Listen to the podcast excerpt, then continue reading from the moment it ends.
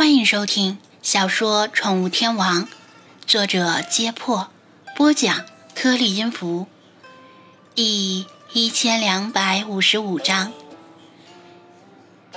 营地由安静渐渐转变为喧闹，队员们陆续起床，蓬头垢面的钻出帐篷，该刷牙的刷牙，该方便的方便，每个人脸上都满是疲倦。小天宇一直有好感的和和也从他身边不发一语的走过，但头发散乱、素面朝天的他，已经跟他印象中那个精致的猪猪女孩完全不同，简直都不像是同一个人。走在大街上的话，他肯定不敢相认。因此，他对他的好感度数值也在迅速下降。他们零星的从肖天宇的身边走过。去做自己该做的事儿。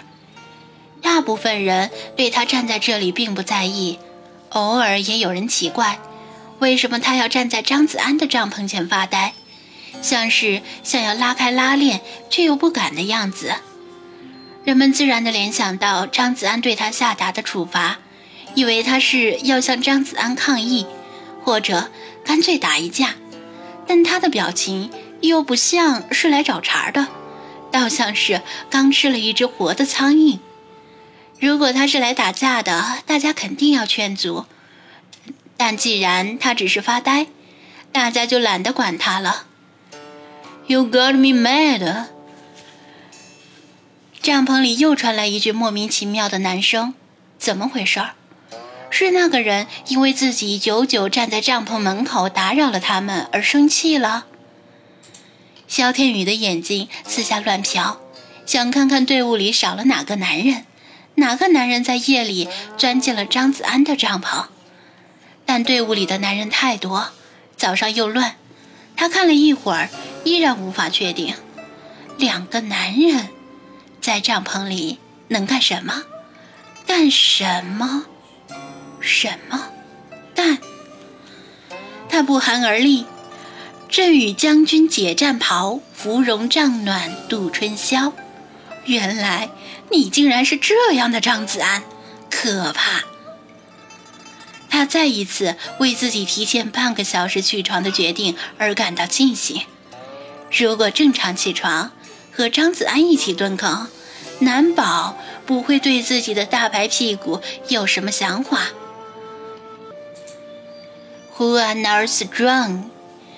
帐篷里的人像是能读懂他的思维一样，适时的发问道：“我服了，你更强，行了吧？”肖天宇认输了，真的认输了。继续喝带着怪味的过滤水，但他再也不想跟张子安扯上关系了。此地不宜久留。兴许别人也知道张子安的性取向，见他站在这里，还以为他也是，那就惨了。如果传扬出去，他可能都找不着女朋友了。肖天宇果断决定撤退，而且以后要与张子安保持安全距离。他刚一转身，帐篷里的人像是有透视镜一样，断然说道：“Slaves, get your ass back here！” 什么？还不让我走了？想把我留下？另外。我怎么就成奴隶了？萧天宇绝对不敢留下，拔腿就跑。帐篷里遥遥传来一句话：“Give up, give up, no, no, give up, I'll take you a patch. I give up, I give up. 萧天宇大吼着逃开，一头钻进自己的帐篷里瑟瑟发抖。怎么回事儿？张子安昨天夜里又值了一次班，加上折腾的比较晚，今天早上很困，实在不想起床，但架不住理查德这只贱鸟总在他耳边呱噪个不停，还总是说一些莫名其妙的英文，把他吵得无法再次入睡。他甩过一张毛巾，正好砸中了理查德，把他从头到尾盖在毛巾下。突如其来的黑暗令他夜盲症发作，再也顾不上念那些奇怪的台词。不过，就在他念出最后一句台词时，帐篷外却突然传来沉重的脚步声，还有同样莫名其妙的吼声。张子安套上衣服，拉开帐篷拉链，探头向外看了看，大家都在忙碌，帐篷门口没人，只留下几个凌乱的脚印。奇怪，是有人在帐篷外偷听吗？早上的时间宝贵，谁显得这么蛋疼？可能是巧合或者误会吧。张子安没有再深究，又回到帐篷里，从瓶子里倒出水给菲马斯和菲娜喝，自己喝掉剩下的。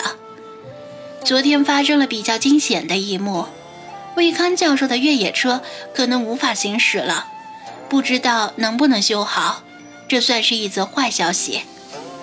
不过也有好消息，就是昨天扎营后的例行统计，车队的百公里平均油耗首次出现可喜的下降。究其原因，一是大家的沙漠车技在磨练中有所提升，对油门的控制更加娴熟；二是随着饮用水和物资的不断消耗，车辆的载重下降了，油耗当然也会随之降低。菲马斯和菲娜也醒了，他们早就听到了帐篷外的动静，但同样懒得深究。刚才是谁在外面？他问道。菲娜连眼睛都懒得睁，舔着她专用水盆里的清水说道：“一个白痴。”菲马斯也表示默认。看到他们这个样子，他就知道没什么事儿。他倒了半杯水。拿上牙膏、牙刷，走到帐篷外刷牙。魏康正好从他的帐篷前经过，一边走一边回头看，喃喃自语道：“肖天宇这孩子是怎么回事？一大早跟丢了魂似的。”魏教授，昨天睡得怎么样？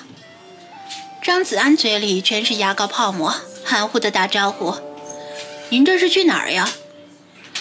魏刚已经穿戴整齐，向另一侧拐过去，不像是要去指定地点的样子。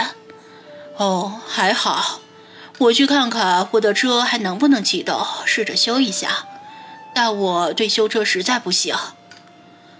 魏康停下来，您还是多休息一下吧，他们应该有人会修。张子安吐掉泡沫，示意里皮特那些人找他们帮忙吧，用不着客气。他发现魏康的脸色比较差，可能昨夜没有睡好。因为魏康是责任心比较强的性格，可能为自己的疏忽而懊悔，所以辗转难眠。魏康点头，叹了口气：“好的。对了，小张，一会儿等你洗漱完了，拿上无人机去那边。”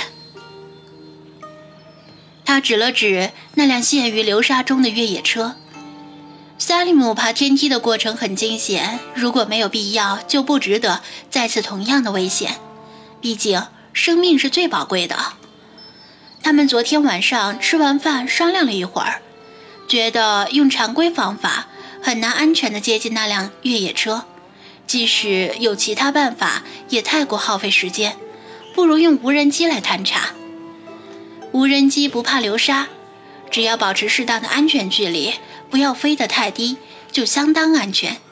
但是无人机也有一定的局限性，就是很难探查车辆内部，但至少比望远镜好得多。